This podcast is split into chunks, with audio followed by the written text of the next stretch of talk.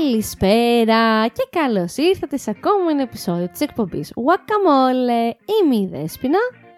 Και εγώ είμαι η Αναστασία και καλώς ήρθατε στο δωδέκατο μας επεισόδιο. Ε, σε αυτό το επεισόδιο θα συζητήσουμε για ένα πολύ όμορφο, ας πούμε, ενδιαφέρον θέμα. Κάτι που μας επί, επίκαιρο γενικά τον τελευταίο καιρό. Και ήταν κάτι... Εμείς είμαστε πάντα στην επικαιρότητα, Αναστασία. Έτσι, όπως οι ειδήσεις. Ισχύει. Λες και είμαστε το ενημερωτικό δελτίο. Ε, και με κάτι που, εντάξει, έτσι κυκλοφόρησε πολύ τον τελευταίο καιρό. Πήραμε κι εμείς μια αφορμή. Θα μιλήσουμε, θα πω για το body positivity. Γι' αυτό θέλω να δώσω το θετικό μήνυμα. Και όχι για το body shaming και όλα αυτά. Μακριά. αυτά. Θα τα αναφέρουμε κι αυτά λίγο. Εννοείται, εννοείται. Οπότε πάμε να ξεκινήσουμε. Ναι. Αναστασία, είσαι υπέρ του body positivity? Εννοείται. Εντελώς. Και ξεκινάει ένα επεισόδιο πολύ διαφορετικό. ε, είμαι πολύ υπέρ στο να, να αγαπάς τον εαυτό σου όπως είναι. Να, βασικά, να αγαπάς το σώμα σου όπως θέλεις να είναι. Όχι να... Πώς να το πω... Θέλεις να έχεις παραπάνω κιλά, να έχεις. Θέλεις να μην έχεις, να μην έχεις. Αλλά να το αγαπάς. Πραγματικά, να είναι επιλογή σου. Όχι, ας πούμε, να χάνεις τα κιλά γιατί ντρέπεσαι για το σώμα σου ή γιατί ε, σου έχουν, έχεις υποστεί bullying ή κάτι τέτοιο. Από εκεί και πέρα, αν έχεις κάποια παραπάνω κιλά και δεν τα θέλεις και θέλεις να δυνατήσεις, είμαι επίσης πάρα πολύ υπέρ όλου αυτού. Το να επιλέγεις πώς να είσαι. Γιατί... Ήταν, υπήρχε και ένας θεματάκι όταν, ας πούμε, συζητούσαμε να κάνουμε αυτό το θέμα.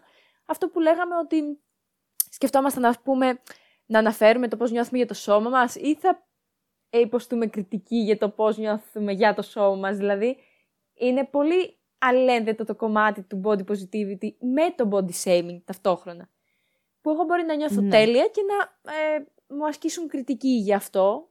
Μπορεί και όχι, αλλά μπορεί και ναι. Είναι ένας φαύλος κύκλος, νομίζω. Συμφωνώ απόλυτα και είναι τώρα ένα κίνημα γενικά. Την τελευταία χρονιά το βλέπουμε και λίγο πιο έντονα με το Me Too και με όλα αυτά. Τα παίρνει όλα μπάλα, ας πούμε, μια θετική μπάλα, μια θετική κατρακύλα. Είναι και μαζί το body positivity που είναι ένα κίνημα πάρα πολύ όμορφο. Γιατί είναι αυτό που λες. Ουσιαστικά... Προσπαθεί να σε κάνει να καταλάβεις ότι το σώμα ανήκει μόνο στον εαυτό σου. Στον εαυτό. Και κανείς, μα κανείς, δεν θα έπρεπε να έχει γνώμη πάνω σε αυτό. Και είναι σημαντικό να πούμε ότι δεν έχει σημασία μόνο για τα κιλά. Έχει σημασία το body positivity αναφέρεται και σε οτιδήποτε από τα κιλά, μέχρι όμως και την ακμή που μπορεί να έχει στο πρόσωπό ναι, ναι, ναι. σου. Το γιατί είναι και πολύ δηλαδή... κλασική συζήτηση, ας πούμε, με τις πλαστικές επεμβάσεις. Ότι ναι, εγώ ναι, ναι. κάνω κάτι γιατί δεν μου αρέσει αυτό πάνω στο σώμα μου, το αλλάζω. Ή... Ναι, δεν έχει να κάνει. Εγώ ανέφερα τα κιλά γιατί αυ... έτσι το συζητούσαμε. Είναι και το πιο κοινό ε, μπορεί να μας. Θεωρηθεί. Ναι, ναι, ναι. Ναι, όχι, όχι. Απλά επειδή έτσι ξεκινήσαμε το θέμα με, το... με ένα περιστατικό που έγινε τέλος πάντων στα μέσα μαζικής ενημέρωσης. Και από εκεί πήραμε. Στα social media. Το... Social media, ναι, έχεις δίκιο. Ναι, mm. γιατί ήταν στο Instagram.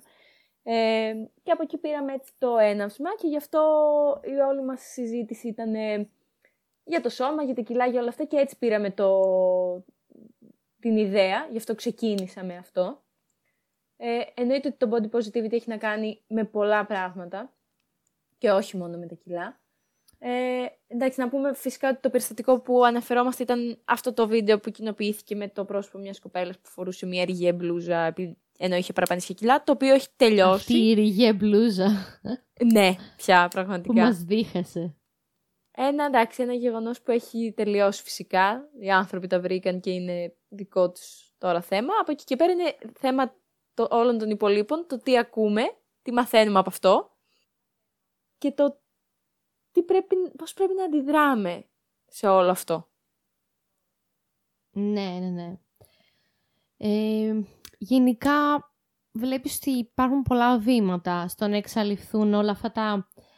Αυτή η άσχημη συμπεριφορά και αυτή η άδικη πολλές φορές συμπεριφορά σε άτομα που είναι διαφορετικά mm-hmm. όσον αφορά το φυσιολογικό για εμάς. Και το body shaming γίνεται και σε έντονο βαθμό, αλλά και στον πιο απλό βαθμό, έτσι, το να πω, πω, πω, πω, πω αδυνάτησες ρε εσύ, γιατί δεν τρως τίποτα. Ναι. Αυτό εγώ μπορώ να το πω πολύ απλά, χωρίς να σκεφτώ καν ότι τον άλλον τον φέρω σε δύσκολη θέση.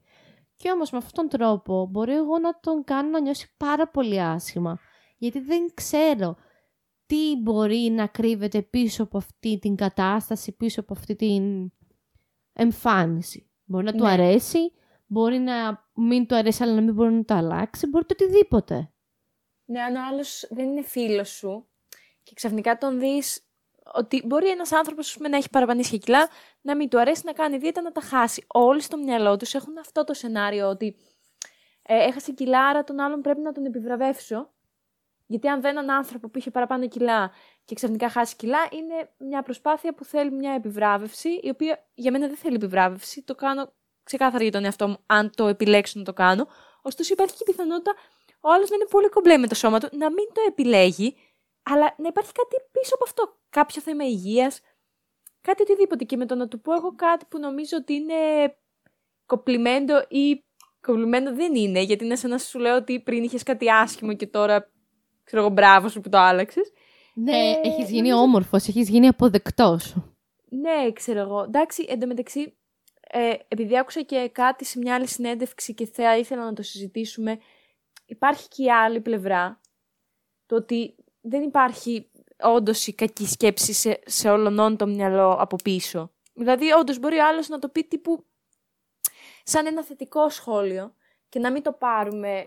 Ότι λίγο επέρευες, πώς να το πω, άκουσα αυτή τη συζήτηση ότι, τα παίρνουμε, ότι περιμένουμε τον άλλον να πέσουμε να τον φάμε, ότι μην πει μια κουβέντα, πλέον κατευθείαν να πέσουμε να τον φάμε και ότι με τα social media ε, όλο το ό,τι γίνεται στον κόσμο κυκλοφορεί παντού πάρα πολύ γρήγορα και είμαστε πάνω από τα κινητά να φάμε τον καθένα για μια κουβέντα που θα πει και ότι ε, ένας άνθρωπος μπορεί να κάνει και λάθη που συμφωνώ απόλυτα και εννοείται ότι δεν μιλάμε για... ποινικά περιστατικά. Δηλαδή και αυτή η κοπέλα που άκουσα τη συνέντευξη έλεγε εννοείται ότι δεν μιλάμε για δικήματα που η άλλη έκρινε το δικαστήριο ότι είναι για φυλακή τέλος πάντων. Γιατί ήταν σε μια συζήτηση και για τις σεξουαλικές παρενοχλήσεις και όλα αυτά.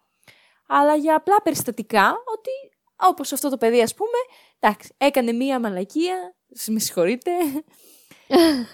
και ότι ναι, ότι δεν μπορεί ο άλλος να κάνει ένα λάθος και περιμένουμε να τον φάμε. Οκ, okay, υπάρχει και αυτό, δηλαδή βλέπω ότι υπάρχει και αυτό και δεν νομίζω ότι όλων η σκέψη από πίσω κρύβει κάτι κακό απαραίτητα στο αδυνάτησης ή κάτι τέτοιο, αλλά είναι, ε, πρέπει να σταματήσουμε να, να το λέμε ή και το αν πούμε «Α, ο άλλος πάχινε». Δεν ξέρεις τι κρύβει ο άλλος, μπορεί να το θέλει, μπορεί να είναι τέλεια, μπορεί και να έχει κάποιο πρόβλημα υγείας όμως. Το οτιδήποτε, αχ τα μαλλιά σου είναι πολύ λίγα, αχ τα μαλλιά σου είναι πολύ... Ε, δεν ξέρω κι εγώ ότι ε, τα δόντια σου, γενικά, το να αχ, κάνουμε χαρακτηρισμούς. Αχ, στα χέρια και σε κορίτσι. Ναι, ναι. Το να κάνουμε χαρακτηρισμούς τόσο εύκολα και να μην σκεφτόμαστε πριν μιλήσουμε, εγώ θεωρώ ότι πρέπει να έχει επιπτώσεις. Γιατί ξέρεις τι, αυτά τα αστιάκια που συσσωρεύονται μέσα δεν στα χρόνια... Δεν θα κοπούν ποτέ. Ακριβώς. Ακριβώς. Δηλαδή, αυτό το περιστατικό που συνέβη με... με τον άνθρωπο που ανέβασε αυτό το βιντεάκι, ίσως έπρεπε να γίνει τόσο μεγάλο θέμα για να ταρακουνηθούν πολλοί που αυτό το κάνουν σε καθημερινή βάση, αστιεύονται και ναι, καλά, ναι, ναι. να το σταματήσουν. Από το πιο μικρό έως το πιο μεγάλο, από την πιο μικρή έως την πιο μεγάλη μορφή bullying ή body shaming και οτιδήποτε δέχονται αυτοί οι άνθρωποι, πρέπει να κοπεί.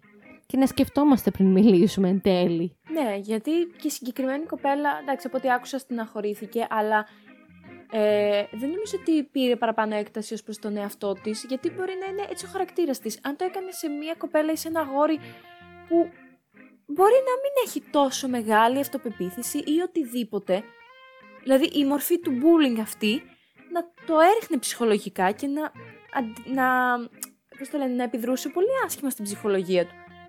Από το πουθενά, έτσι, τώρα. Και ισχύει ότι αν... Γιατί η κοπέλα τον συγχώρησε, πήγαν παρακάτω, οκ. Okay. Από εκεί και πέρα πρέπει να πάρουμε μόνο το γεγονός. Εγώ δεν λέω να μιλήσουμε για το λάθος που έκανε ο άνθρωπος. Εντάξει, τελείωσε. Έκανες μια βλακεία, τελείωσε. Είπες πρέπει να λες συγγνώμη, γιατί είναι και αυτό. όταν κάνουμε ένα λάθος πρέπει να λέμε και συγγνώμη. Mm-hmm. Γι' αυτό υπάρχει συγγνώμη. Για να έχουμε ένα περιθώριο διόρθωσης και βελτίωσης. Αλλά από εκεί και πέρα νομίζω ότι εμείς όλοι οι υπόλοιποι πρέπει να πάρουμε αυτό το κομμάτι σαν παράδειγμα, ότι κάποια στιγμή πρέπει να σταματήσουν. Γι' αυτό θα αντιδράμε έτσι στα πιο απλά. Γιατί αν δεν αντιδράσεις και το αφήνεις να περάσει, δεν θα σταματήσει. Ωστόσο είναι για μένα τόσο διφορούμενο όλο αυτό από την άποψη ότι ε, τα social media έχουν γίνει ένας τρόπος καταπολέμησης όλου αυτού. Δικαστήριο. Με πο... Ε? Σαν ένα δικαστήριο. Ναι, ακριβώς. Με πολύ μεγάλα βήματα. Δηλαδή έχουν, έχουν κερδίσει πράγματα από τα social media, αλλά ταυτόχρονα είναι τόσο πολύ και ο κόσμος της εικόνας. Και υπάρχει τόσο πολύ όλο αυτό ότι τα φίλτρα και οι εικόνες και το... μία τάση στο να κρύβουμε πράγματα. Με το να βάζουμε φίλτρα, με το να βάζουμε... να κάνουμε... Είναι τέτοιο, λίγο ειρωνικό.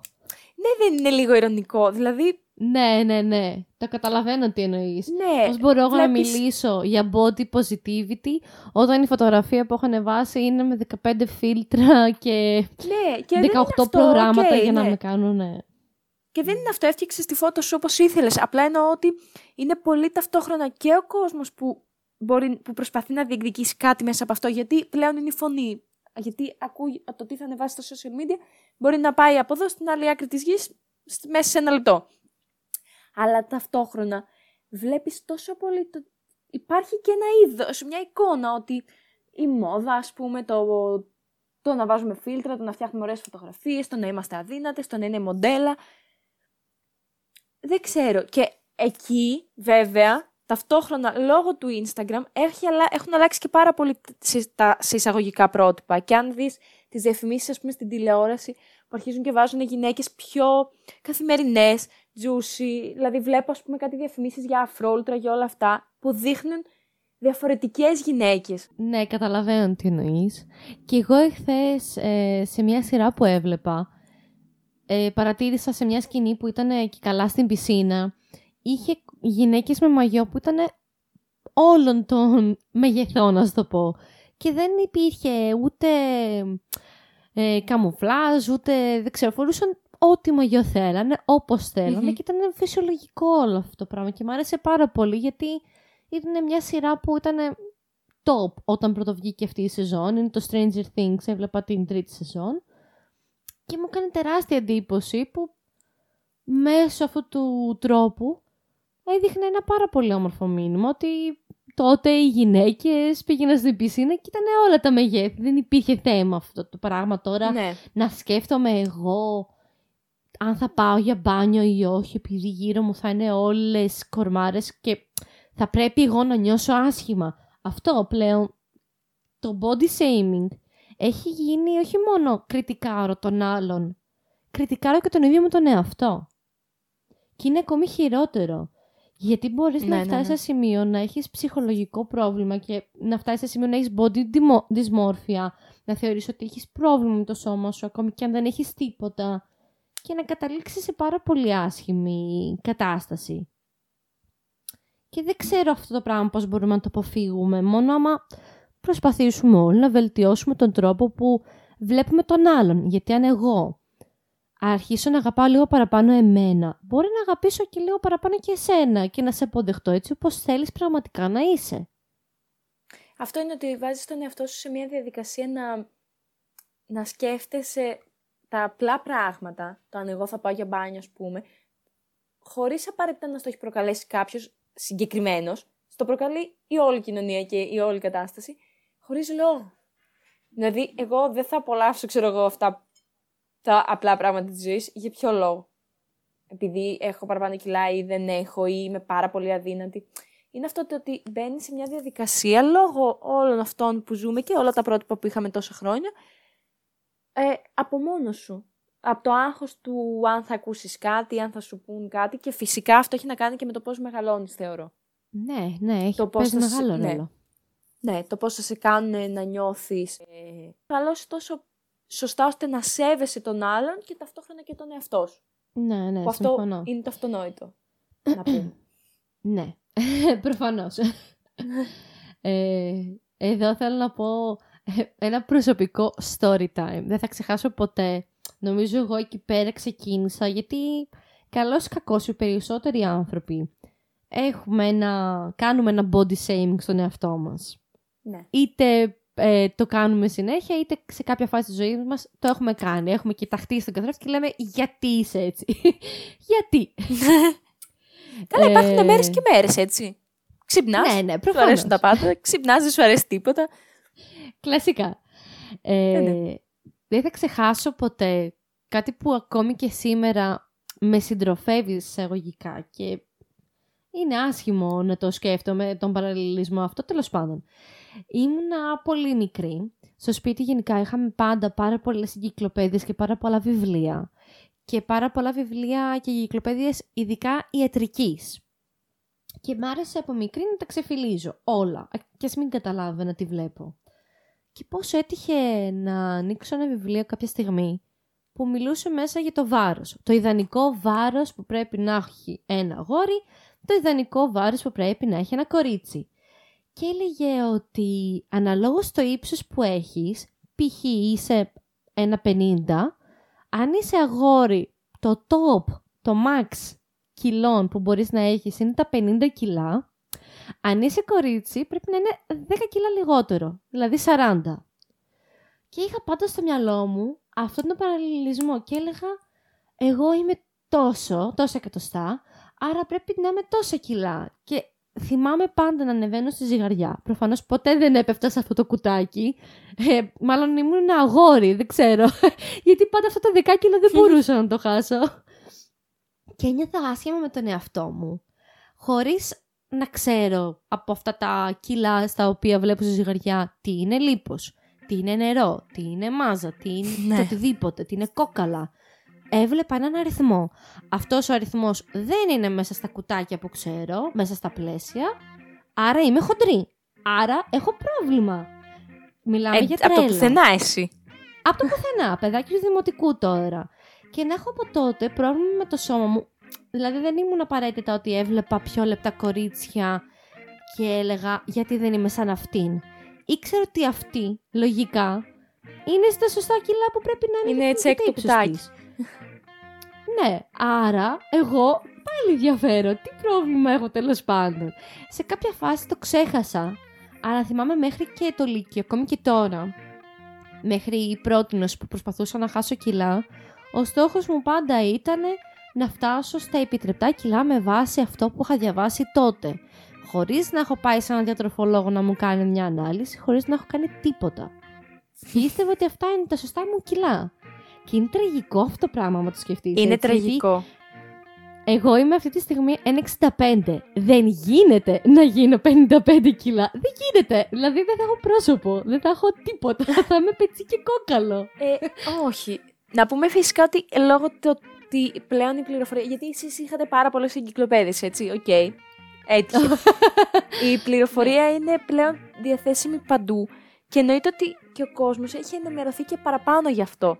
Δεν είναι μόνο. Τα... Δεν είναι ανεβαίνει στη ζυγαριά. Και οι περισσότεροι διατροφολόγοι πλέον είναι τύπου σε εισαγωγικά πετάξτε τη ζυγαριά. Γιατί καλύτερα πάρε μια μεζούρα. Ότι αν δεν ξέρεις ποια είναι η σύσταση του σώματός σου, το ένα νούμερο δεν λέει τίποτα. Τίποτα, γιατί μπορεί να είναι ε, μυϊκή μάζα, άλλο να είναι λίπος, άλλο να είναι τέτοιο. Γι' αυτό έχει να κάνει και με το ότι τα κιλά είναι απλά ένα νούμερο και ότι το μόνο που πρέπει να βλέπουμε είναι την υγεία μας. Γιατί αν εγώ είμαι υγιής σωστά, είμαι υγιής σωστά, τελεία, τέλεια, ελληνικά, ναι, είμαι, είμαι υγιής, είμαι υγιής γιατί ξέρω τι περιλαμβάνεται στο σώμα μου, τελεία, μπορώ να είμαι όσα κιλά θέλω εγώ. Τώρα από εκεί και πέρα δεν μιλάμε για μια κατάσταση να φτάσει να γίνει νοσηρή. Γι' αυτό λέμε ότι με έλεγχο, αν είσαι υγιής, είναι δικό σου θέμα το πόσα κιλά θα είσαι. Είναι ξεκάθαρα ένα νούμερο. Τότε δεν γνωρίζαμε τίποτα. Υπήρχε συνέχεια αυτό το, το, το, το κουτάκι που λες. Η μάθεια και όλα αυτά. Αυτό λέγανε. Και εννοείται να ναι, πούμε ναι, ότι προφανώς. Ναι, μεν εσείς είχατε πολλές εγκυκλοπαίδειες και έτυχε να διαβάσεις κάτι. Τώρα... που είναι τα social media, τόσο τέτοιο, το ίντερνετ, τόσο διαθέσιμο παντού. Να πούμε πόσο σημαντικό είναι ότι ένα παιδάκι μπορεί να δει κάτι, πολύ, να του περάσει πολύ άσχημα, όπως εσένα σου πέρασε αυτό, και να, να μην ανοιχτεί το ίδιο, να μην πει το ίδιο στους γονείς του ότι ε, «Μαμά, μπαμπά, είδα αυτό, Ε, και εγώ δεν είμαι, άρα με κάνει να νιώθω άσχημα. Γιατί φαντάζομαι εσύ δεν γύρισες να πεις ποτέ στους γονείς σου. Ε, προσπαθώ και δεν μπορώ ποτέ να είμαι κάτω από δέκα κιλά. Όπως είδα αυτό το πράγμα στην εγκυκλοπαίδεια, για να σου πούν οι γονείς σου, τι λες, παιδί μου. Ξέρω εγώ. Και να σε βοηθήσουν να βγεις από αυτό. Γιατί υπάρχουν πολλά παιδάκια ε... που ακούνε πολλά πράγματα από το ίντερνετ ή από βίντεο ή από τα social media και δεν μιλάνε για αυτά και δεν ξέρεις πώς θα προκύψει, πώς θα του, πώς θα του βγει, ας πούμε, ναι, μεταγενέστερα. Γενικά τα πρότυπα πρέπει να ελέγχονται πάρα πάρα πάρα, πάρα πολύ. Και από μικρό το παιδί για μένα είναι πάρα πολύ σημαντικό να το κάνεις να νιώσει όμορφα με τον εαυτό του και να το αγαπήσεις, να αγαπήσεις το σώμα του, να το προσέχει. Το άμα είναι παραπάνω κιλά ή λιγότερα, το άμα είναι γυμνασμένο ή όχι, το αν έχει σπυράκι στο πρόσωπο ή όχι, δεν έχει καμία σημασία. Και αν πάλι δεν του αρέσει τίποτα από όλα αυτά και θελήσει να το αλλάξει, πάλι πρέπει να το κάνεις να καταλάβει ότι μπορεί από τη στιγμή που είναι αυτό που θέλει. Ε, εγώ όταν ήμουν μικρή, η αλήθεια είναι ότι οι γονείς μου ξέραν ότι εγώ δεν ήμουν πολύ χαρούμενη με τα κιλά μου. Και μάλιστα ήταν αρκετά, σε εισαγωγικά, ανήσυχοι, γιατί φοβόντουσαν μην ε, παρεκτραπώ σε κάποια φάση στη ζωή μου και αρχίσω να κάνω υπερβολικές δίαιτες και ξέρεις και τέτοια πράγματα. Οπότε με το που, εγώ, με το που ξεκίνησα εγώ να μην τρώω, ρε παιδί μου, κάτι τόσο πολύ, να μην τρώω, ας πούμε, γλυκά, με μπούκωναν παραπάνω, το αντίθετο δηλαδή. Δεν μ' άφηνε και πολύ ελεύθερη. Αλλά εντάξει, ε, έχει σημασία εντάξει, να κάνεις τον άλλο να καταλάβει τη σημασία που έχει το να αγαπάς το σώμα σου, το σώμα σου, όπως και αν είναι. Αυτό είναι, είναι πάρα πάρα πολύ σημαντικό. Ναι, είναι δύσκολη και η διαχείριση. Δηλαδή οι γονείς πρέπει να είναι απλά δίπλα στα παιδιά τους και να ακούν τους προβληματισμούς mm. τους. Είναι δύσκολη η διαχείριση γιατί μπορεί να φτάσεις στα άκρα, έτσι.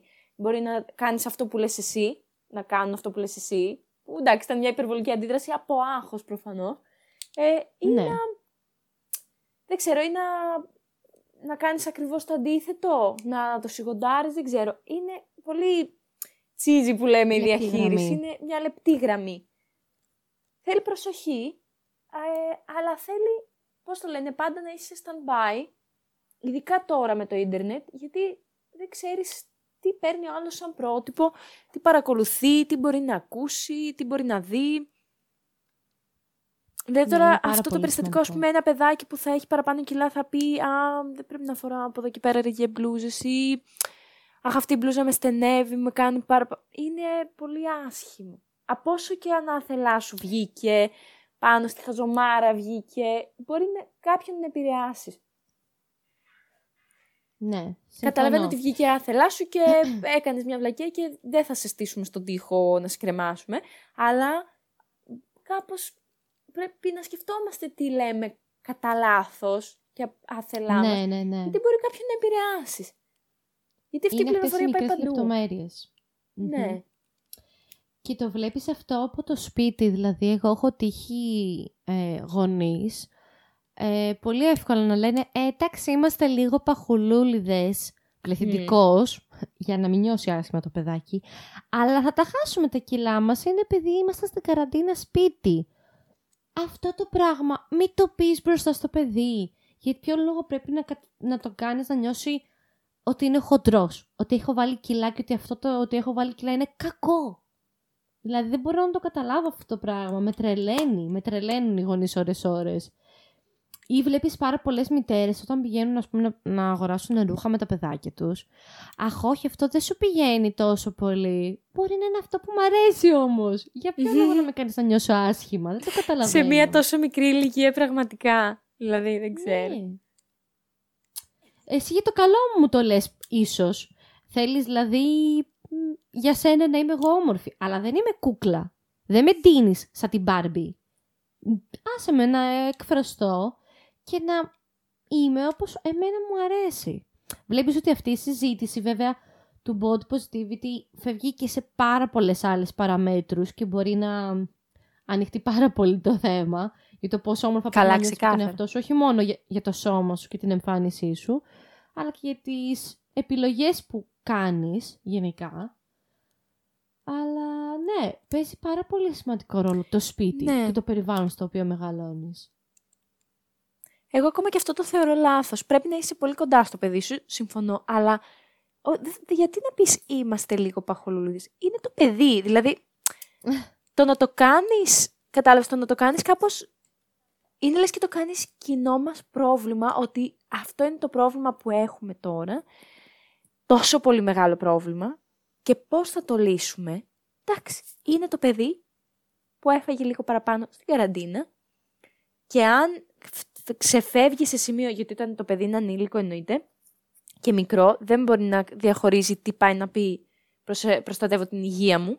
Ωραία, γιατί εντάξει, μπορεί να ένα είναι από τα πολλά γλυκάκια που έφαγε, από... όντως από κακιά... κακή διατροφή ας πούμε. Ε, εκεί πρέπει να το βοηθήσεις να, να ελέγξεις λίγο τη διατροφή και κομπλέ. Όχι να το κάνεις να νιώσει εκείνη τη στιγμή το παιδί ότι αυτό τώρα είναι το πρόβλημα της οικογένειάς μας. Το ότι είμαστε λίγο παχολούλιδες. Είναι κα... ότι κακή και η κουβέντα. Ότι τώρα που τρώω αυτή τη σοκοφρέτα. Ναι, έρεση. Ναι, δεν ξέρω. Πολύ άσχημο. Θέλει ένα μέτρο συνήθως, παντού. Νιώθω. Ναι. Και συνήθως να πω εδώ, έτσι έχω παρατηρήσει, δεν το γενικεύω, είναι αυτό που έχω παρατηρήσει από τις περισσότερες φορές που έχω δει αυτούς τους ανθρώπους να κριτικάρουν τόσο εύκολα κάποιον άλλον, είναι άτομα που έχουν οι ίδιοι πρόβλημα με αυτόν τον τομέα ή τους έχουν κριτικάρει τους ίδιους παλιότερα για το ίδιο πράγμα. Δηλαδή, ναι, εντάξει. Αν εγώ στο σχολείο ε, έτρωγα bullying ή συνέχεια με κορόιδευαν οι φίλοι μου επειδή είμαι κοντή ή επειδή είμαι πολύ λεπτή, μετά στην ζωή μου ε, όντας μεγάλη θα μπορούσα πάρα πολύ εύκολα να το κάνω αυτό το πράγμα σε κάποιον άλλον και να το κριτικάρω και να το χλεβάζω, όπως κάνανε σε μένα. Σαν να μου δίνει το δικαίωμα, ρε παιδί μου, αυτό που έχω ναι. περάσει, το τραύμα μου, να το μεταφέρω συνέχεια και στους άλλους. Όπως πέρασα εγώ σκατά, έτσι θα γίνεται όλοι, ρε φίλε, δεν κατάλαβα. Ναι. Ή θα μπορούσες σαν ε, γονέας να πιστεύεις ότι αυτό που περνούσες, επειδή ήταν πολύ κακό, Ε, να μην το περάσει το παιδί μου, άρα να προσπαθήσω να είναι το αντίθετο, να του κάνω συνέχεια δίαιτα, να είναι πάντα αδύνατο, ξέρω εγώ, να είναι όμορφο, να, να το ντύνω, να το κάνω. Είναι λίγο το πο... είναι αυτό το τι θα πει ο άλλος, το πώς θα επιδράσει πάνω σου, ξεκάθαρα. Και ναι. πώς εσύ μετά θα το πάρεις και θα το κάνεις δικό σου ή θα το αποβάλεις και πώς θα διαμορφώσεις το χαρακτήρα σου ξεκάθαρα. Θέλει γερό στο μάχη γενικά για να τα αποδεχτείς όλα αυτά τα πράγματα και χαίρομαι συσσαγωγικά που ζούμε σε μια εποχή, συσσαγωγικά βέβαια, γιατί βλέπεις και τα δύο άκρα, βλέπεις ε, πρότυπα όπως οι Kardashians που προβάλλουν ξεκάθαρα την αντίθετη πλευρά του body positivity, το τέλειο σώμα με τις τέλειες αναλογίες, ε, έχοντας μεγάλο πρόβλημα με το πώς ήταν πραγματικά, οπότε τώρα ας αλλάξουμε τα πάντα πάνω μας για να είμαστε αρεστές, αλλά ταυτόχρονα βλέπεις και πάρα πολύ κόσμο που προσπαθεί να φέρει μια ισορροπία στην όλη κατάσταση, να σε υπερασπιστεί άμα εσύ είσαι το θύμα, αν εσύ δέχεσαι κάποιο προσβλητικό σχόλιο, και μου αρέσει για άλλη μια φορά που βλέπω αυτή την κινητικότητα και αυτό το, το δέσιμο, το ότι γίνονται όλοι μια γροθιά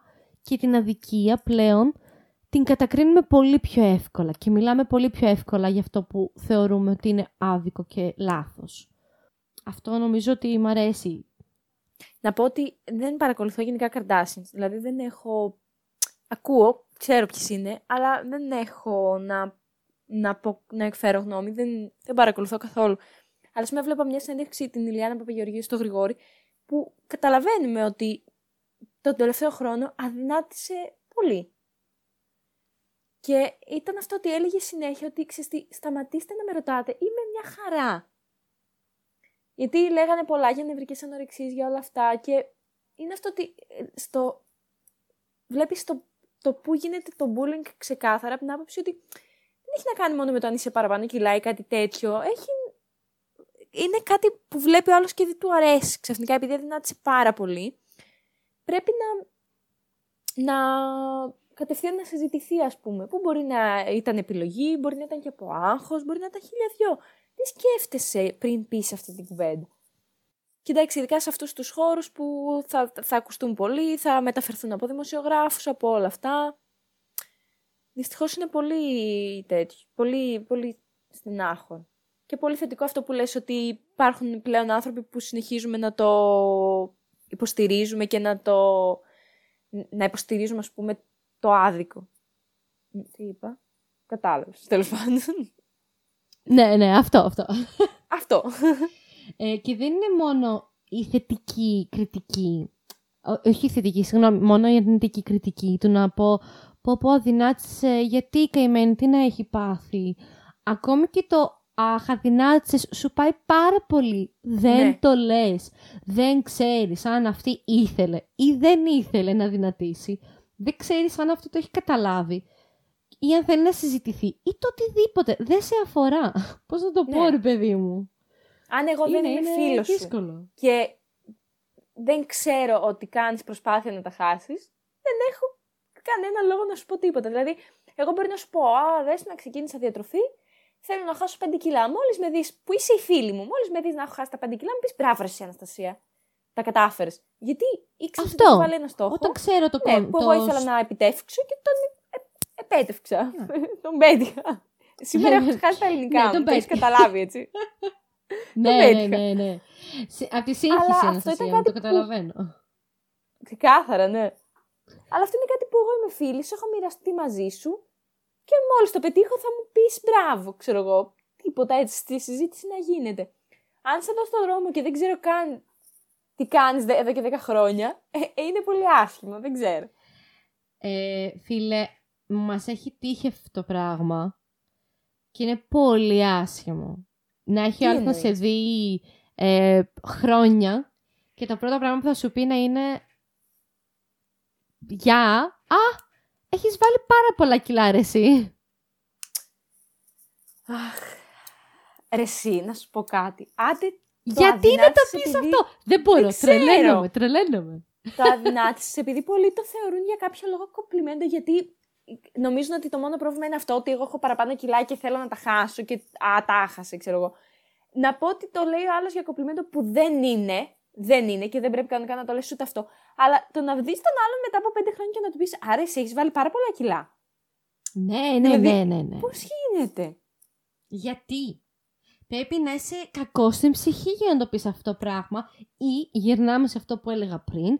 Έχεις τόσο μεγάλο κόμπλεξ εσύ ο ίδιος σε όλη τη ζωή με τα κιλά σου, που με το που δεις έναν άνθρωπο να έχει βάλει κιλά, πολύ εύκολα και χωρίς καν να σκεφτείς, την πετάς στην ατάκα «Α, έχεις γίνει βουβάλι». Χαχαχαχα, πλακίτσα. Δεν είναι, δηλαδή oh. είναι τραγικό, τραγικό. Και είναι αυτό που λέγαμε πριν. Δεν τον έχεις δει καν χρόνια, χρόνια ρε. Μη σου Βασικά με προβληματίζει... Άντε, σε σένα το είπε, δεν ξέρω ποια, το, ποια σε είδε και το είπε, τέλος πάντων, ποιος σε είδε και το είπε. Δεν το είπε σε μένα, ε... αλλά ναι. Α, οκ. Okay. Και αν μας ναι. ακούει, ας κόψει αυτό το είδος στα σχόλια, αν, λέει και σε, αν τα λέει και σε άλλους ανθρώπους. Βασικά κάτι μου λέει αυτή η ιστορία, πρέπει να μου την έχεις πει, αλλά δεν ναι, θυμάμαι. Ναι, είναι πολύ sad. Ε, αλλά μου, μου κάνει, άντε, οκ, okay, συνέβη το γεγονός, μου κάνει τόσο μεγάλη εντύπωση το γεγονός ότι σε είδε κάποιος ή είδε κάποιος τη φίλη σου που συνέβη, τον φίλο σου, δεν ξέρω, ε, μετά από χύψη χρόνια και το πρώτο πράγμα που παρατήρησε ο άλλος είναι αν έβαλες εσύ κιλά ή όχι.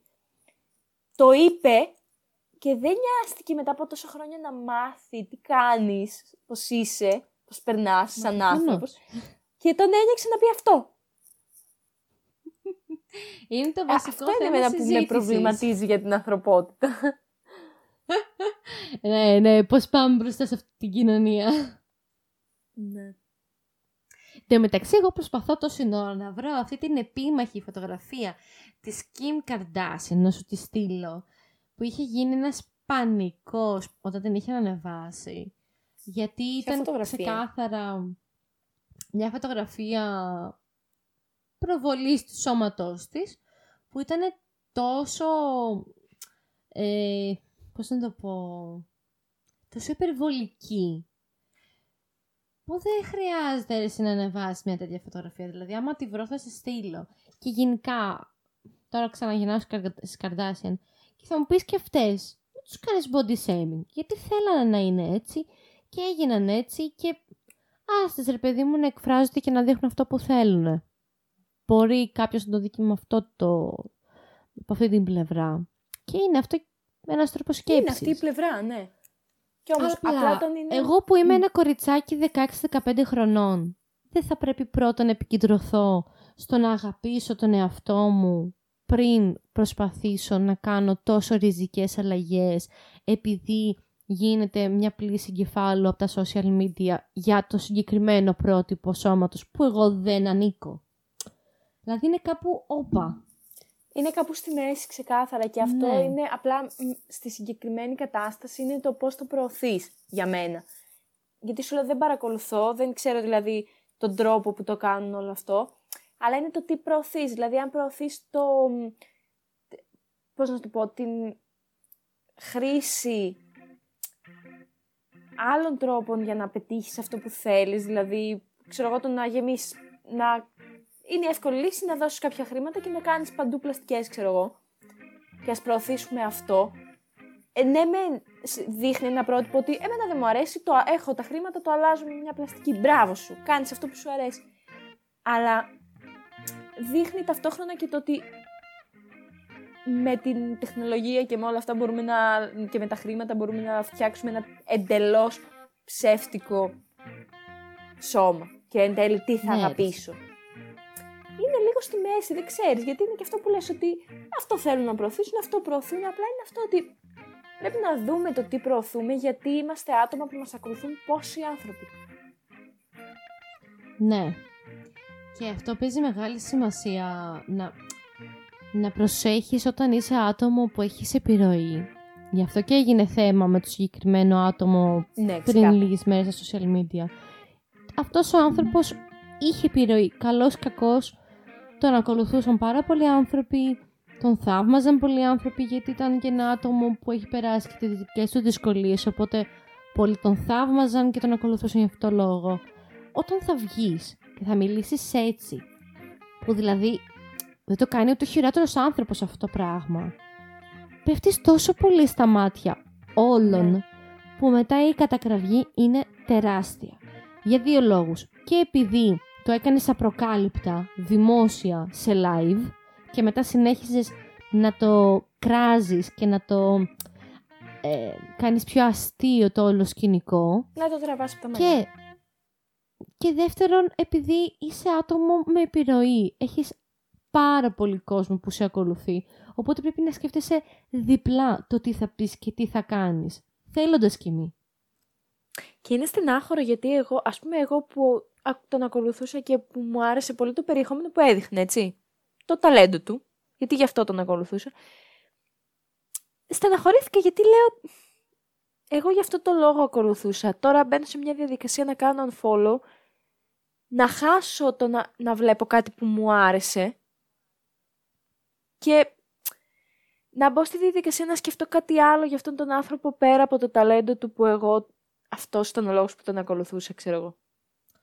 Δεν ξέρω, μου κάνει... δηλαδή... δεν ξέρω. Ας κλείσουμε με ένα αισιόδοξο μήνυμα. Έτσι. Ότι πρέπει να αγαπάμε τον εαυτό μας με οτιδήποτε. Το έχουμε πει και σε προηγούμενο επεισόδιο, με τις τρίχες, με οτιδήποτε.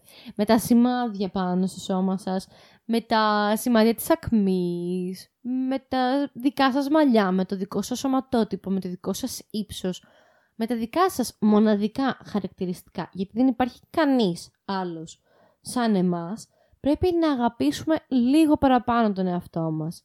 Και είμαι σίγουρη πραγματικά ότι αν προσπαθήσουμε λίγο παραπάνω να αγαπήσουμε εμάς, θα αγαπήσουμε και τους άλλους πολύ πολύ πιο εύκολα και θα είναι ναι. πολύ πιο δύσκολο να κρίνουμε την επόμενη φορά τόσο αλόγιστα και χωρίς να σκεφτούμε δεύτερη φορά αν θα σε πληγώσω ή όχι. Και πόσο πιο ξεκούραστο είναι το να μην είσαι τόσο τοξικός, θεωρώ. Γιατί, παιδί μου, στην παρέα, εντάξει, όλοι έχουμε σχολιάσει κάτι μικρό που δεν νιώθαμε ότι μπορεί να είναι... Ε, κακό το να το σχολιάσεις, μπορεί να έχεις πει ότι να, δεν μ' αρέσουν τα ρούχα αυτού του ανθρώπου που περπατάει εκεί, ε, μπορεί να σου πω εσένα, α, δεν μ' άρεσε αυτή η μπλούζα που φοράς σήμερα, ξέρω εγώ. Με, πάνω στην κουβέντα και στην παρέα έχεις πει εκατό τοις εκατό κάτι, εντάξει, είσαι άνθρωπος, ε, δεν σου κάτσε εκείνη μέρα κάτι, το σχολιάζεις. Απλά το να κάθεσαι αυτό το πράγμα να γίνεται συστηματικά και να κρίνεις τον άλλον για την εξωτερική του εμφάνιση, για το σώμα του, για τις επιλογές του, για τα ρούχα του, για τα σημάδια, για όλα. Πόσο τοξικό και ταυτόχρονα ψυχοφθόρο και για τον ίδιο στον εαυτό είναι. Γιατί καταλαβαίνεις ενδόμηχα ότι είναι δικά σου τα κόμπλεξ. Και πραγματικά ναι, ναι. είναι αυτό που λέω ώρες-ώρες ότι πω ρε, γιατί να ασχοληθούμε. Τι σε νοιάζει, ξέρω εγώ, τι κάνω εγώ και τι κάνει αυτός. Δηλαδή θα ήταν όλα πολύ πιο ξεκούραστα αν δεν ασχολιόμασταν με αυτά. Πραγματικά, πραγματικά. Και το πολύ πιο όμορφα.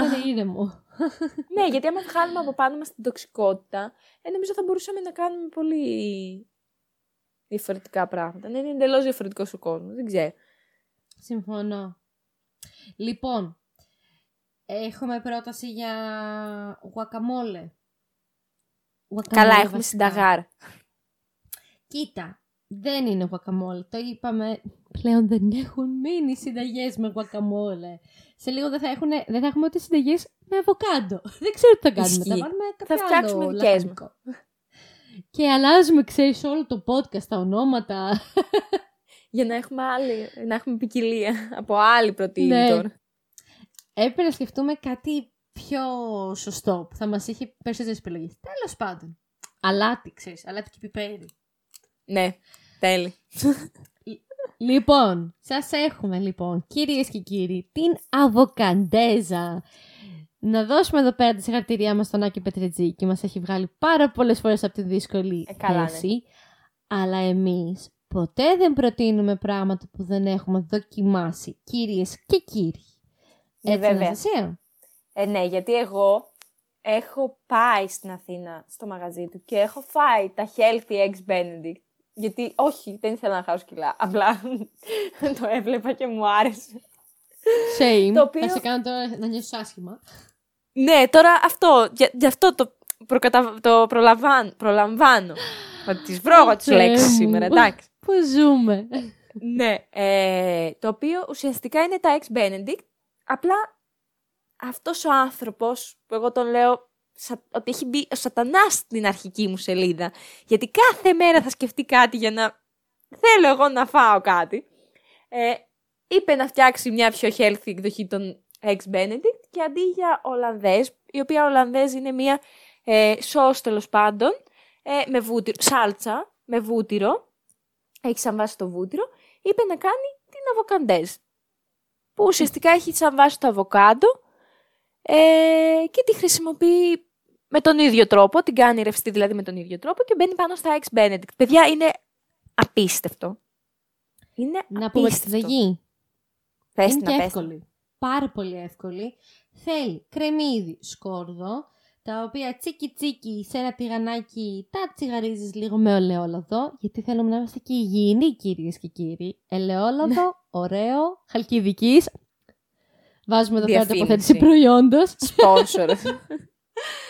Λοιπόν, τα βάζουμε μετά σε ένα μπλέντερ μαζί με το αβοκάντο μας, με το αλατάκι μας, το πιπεράκι μας. Βάλε και λίγο μπούκοβο, εμένα μου αρέσει να είναι λίγο καυτερό. Γενικά το αγαπώ το μπούκοβο. Βάζουμε, όπως έχουμε πει και σε προηγούμενο επεισόδιο, με το αβοκάντο πάει τέλεια το ξινό, οπότε βάζεις και λίγο lime και λίγο ξύδι και προφανώς βάζεις mm-hmm. και λίγο ξύσμα από το lime για να δώσεις και αρώματα. Τα βάζεις όλα στο blender, τα κάνεις την αγαπημένη μου λέξη νιανιά. Νιανιά. Και μετά σιγά σιγά βάζεις, όπως η βάση στην Ολλανδέζ είναι το βούτυρο που είπε η Αναστασία, εδώ πέρα βάζουμε ελαιόλαδο, βάζουμε τσούκου τσούκου τσούκου για να μην μας κόψει, όσο χρειάζεται για να γλυκάνει και να έχει ωραίο μείγμα. Αυτά. Ναι, και να πούμε ότι εντάξει είναι μια σως, μπορείς να τη βάλεις όπου θέλεις, αλλά πραγματικά εγώ επειδή το έφαγα και εντάξει είναι πολύ κλασικός συνδυασμός αβοκάντο με αυγό, αλλά επειδή εγώ το έφαγα κιόλας πραγματικά ταιριάζει πάρα πολύ πάνω από αυγά.